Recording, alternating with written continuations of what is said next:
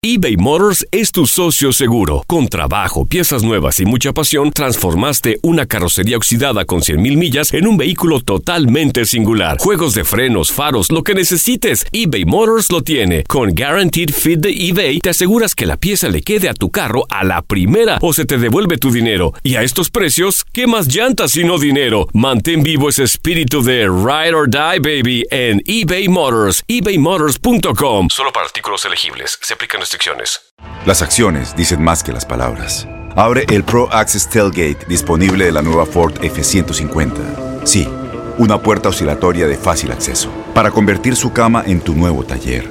Conecta tus herramientas al Pro Power Onboard disponible.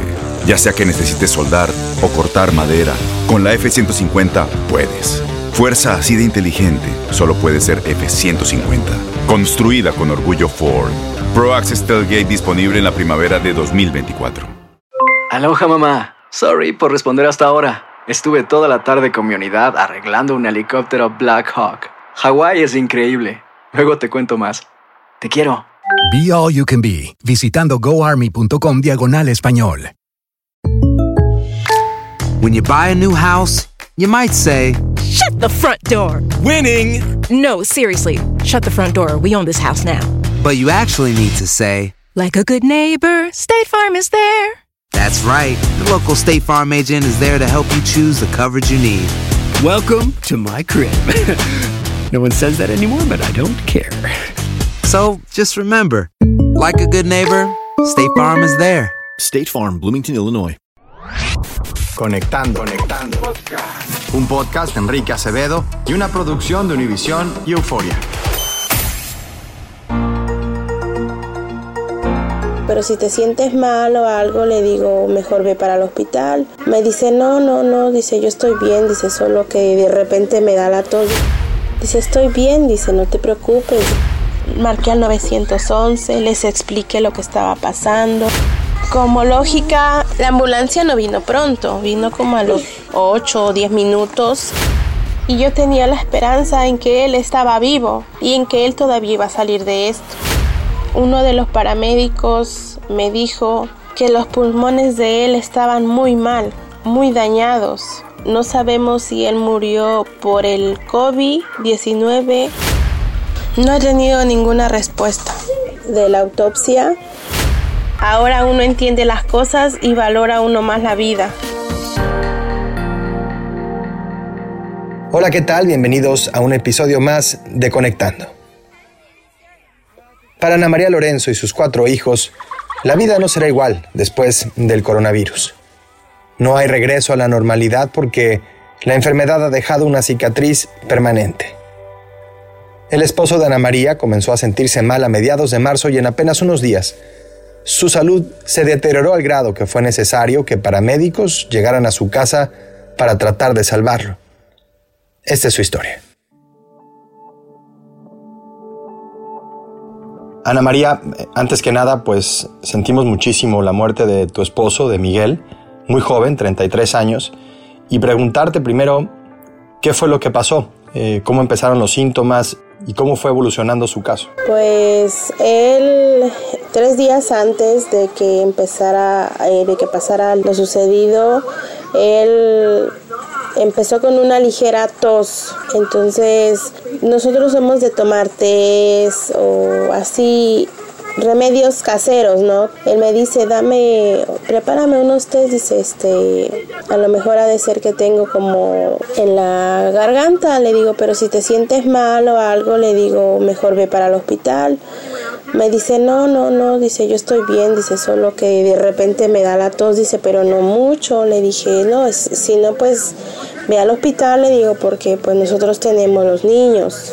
No, no, yo estoy bien, dice, dame los test. Entonces sí, mire, efectivamente le hice los tecitos, eh, tomábamos las medidas de precaución, porque como le digo, nosotros tenemos los niños, nos salíamos, hacíamos todo con las medidas, con las respectivas medidas de precaución, porque como le digo, tengo mis niños y uno como padre quiere lo mejor para ellos, que ellos estén bien. Entonces él tenía dos días, ya gracias a Dios estaba mejor. El día miércoles Desafortunadamente a mí se me acaba la leche y se me hace fácil llamar a una farmacia que está acá al lado de mi casa a comprar lo que tenía que comprar y regresarme a mi casa.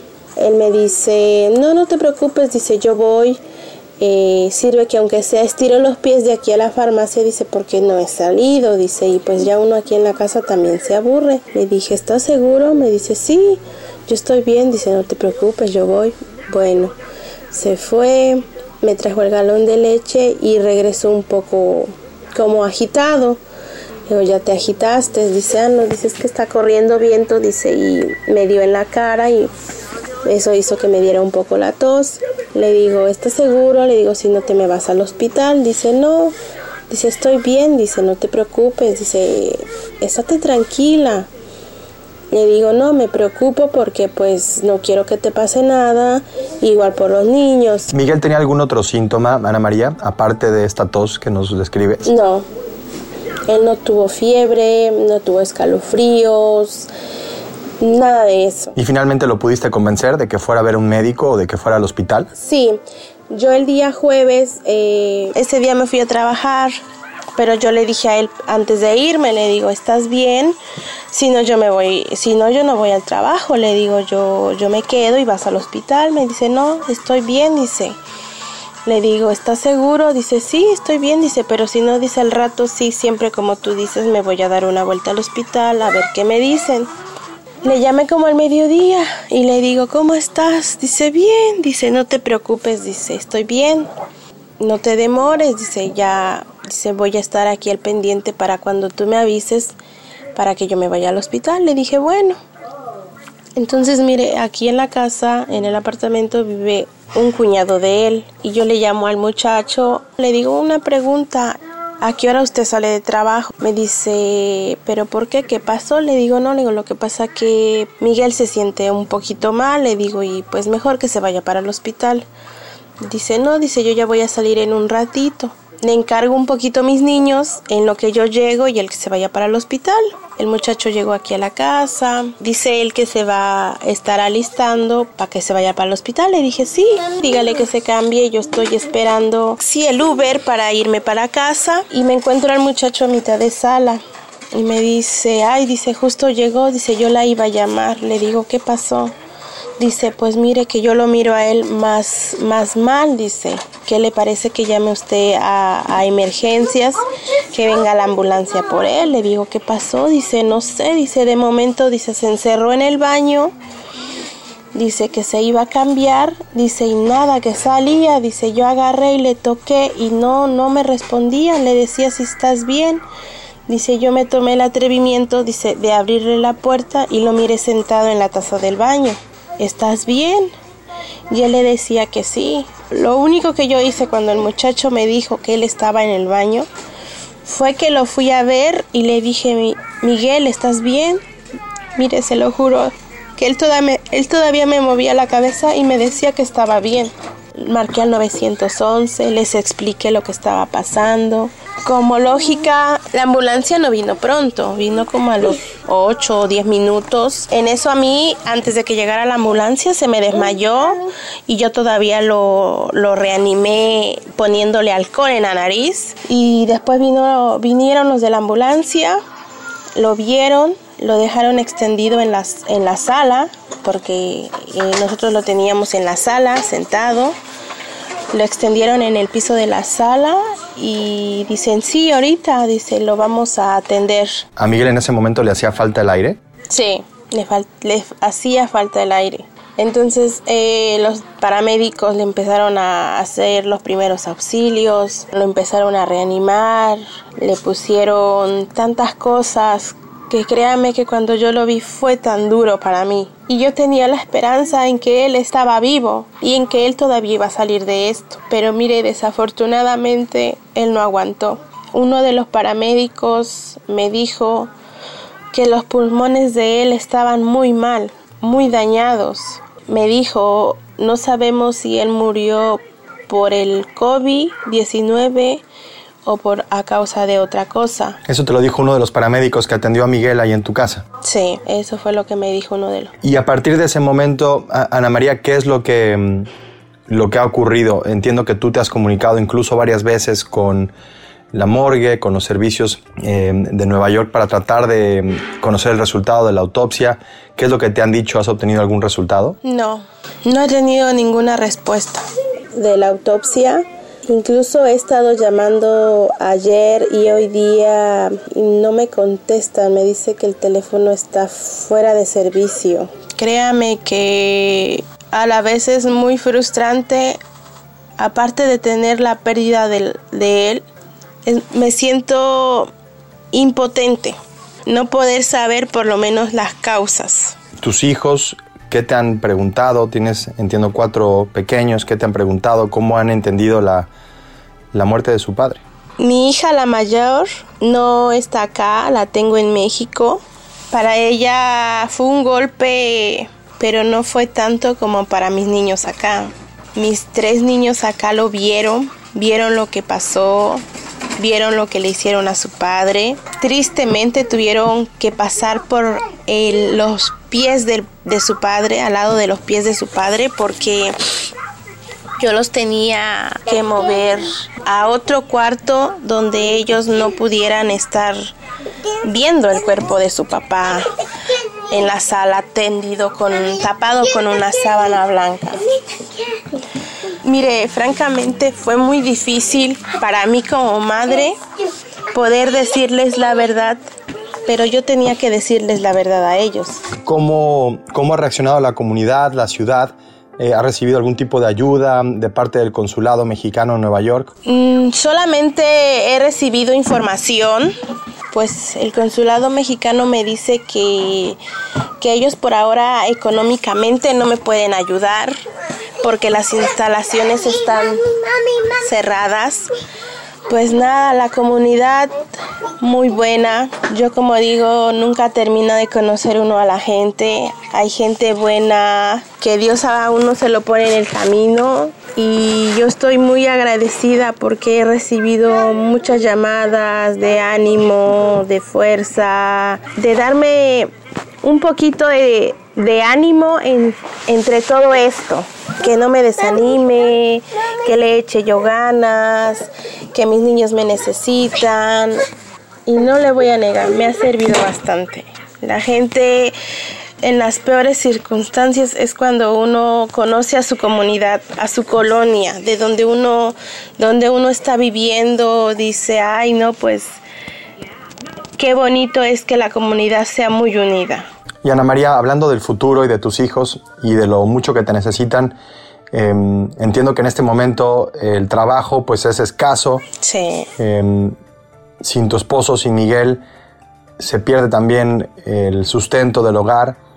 ¿Qué piensas hacer para mantener a tus hijos y cómo te podemos ayudar? Mire, ahora, como usted lo dijo, el trabajo es escaso. Desafortunadamente yo ahorita estoy sin trabajo por toda esta situación.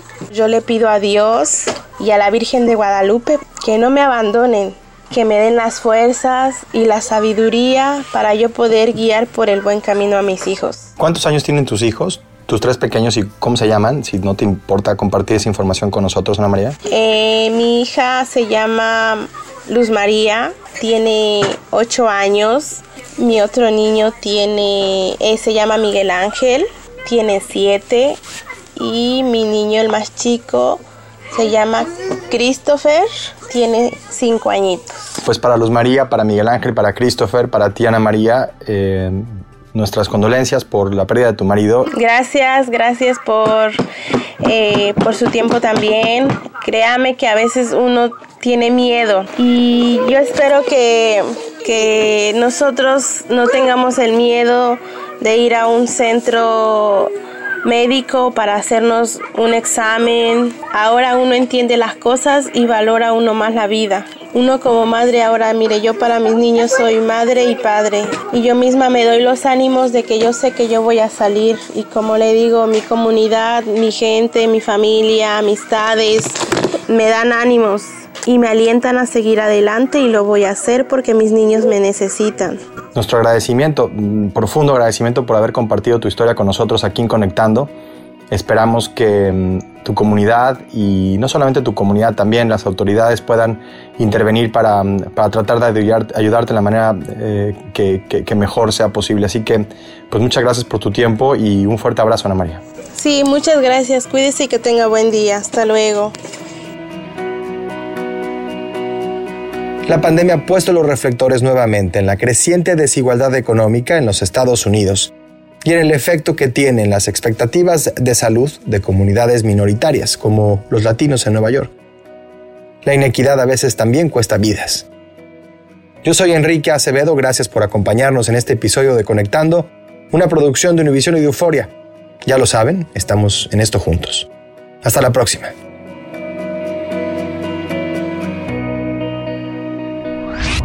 Conectando, conectando. Un podcast de Enrique Acevedo y una producción de Univision y Euforia. Aloha mamá, ¿dónde andas? Seguro de compras. Tengo mucho que contarte. Hawái es increíble. He estado de un lado a otro con mi unidad. Todos son súper talentosos. Ya reparamos otro helicóptero Blackhawk y oficialmente formamos nuestro equipo de fútbol. Para la próxima te cuento cómo voy con el surf y me cuentas qué te pareció el podcast que te compartí, ¿ok? Te quiero mucho.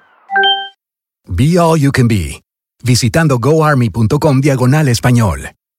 Boost Mobile tiene una gran oferta para que aproveches tu reembolso de impuestos al máximo y te mantengas conectado. Al cambiarte a Boost, recibe un 50% de descuento en tu primer mes de datos ilimitados. O, con un plan ilimitado de 40 dólares, llévate un Samsung Galaxy A15 5G por $39.99. Obtén los mejores teléfonos en las redes 5G más grandes del país. Con Boost Mobile, cambiarse es fácil. Solo visita boostmobile.com. Boost Mobile, sin miedo al éxito. Para clientes nuevos y solamente en línea, requiere AroPay. 50% de descuento en el primer mes requiere un plan de 25 dólares al mes. Aplican otras restricciones. Visita Boost Mobile Este abril te invitamos a nuestra feria virtual Univisión Contigo rumbo a la universidad. Conéctate virtualmente con representantes de colegios y universidades en la costa este, desde Nueva York a Florida. Aprende sobre ayuda financiera, becas y otros recursos para continuar tu educación. Regístrate para asistir y para la oportunidad de ganar una tableta. Te esperamos en Univisión Contigo rumbo a la universidad del 3 al 9 de abril. Regístrate ya en univision.com diagonal universidad.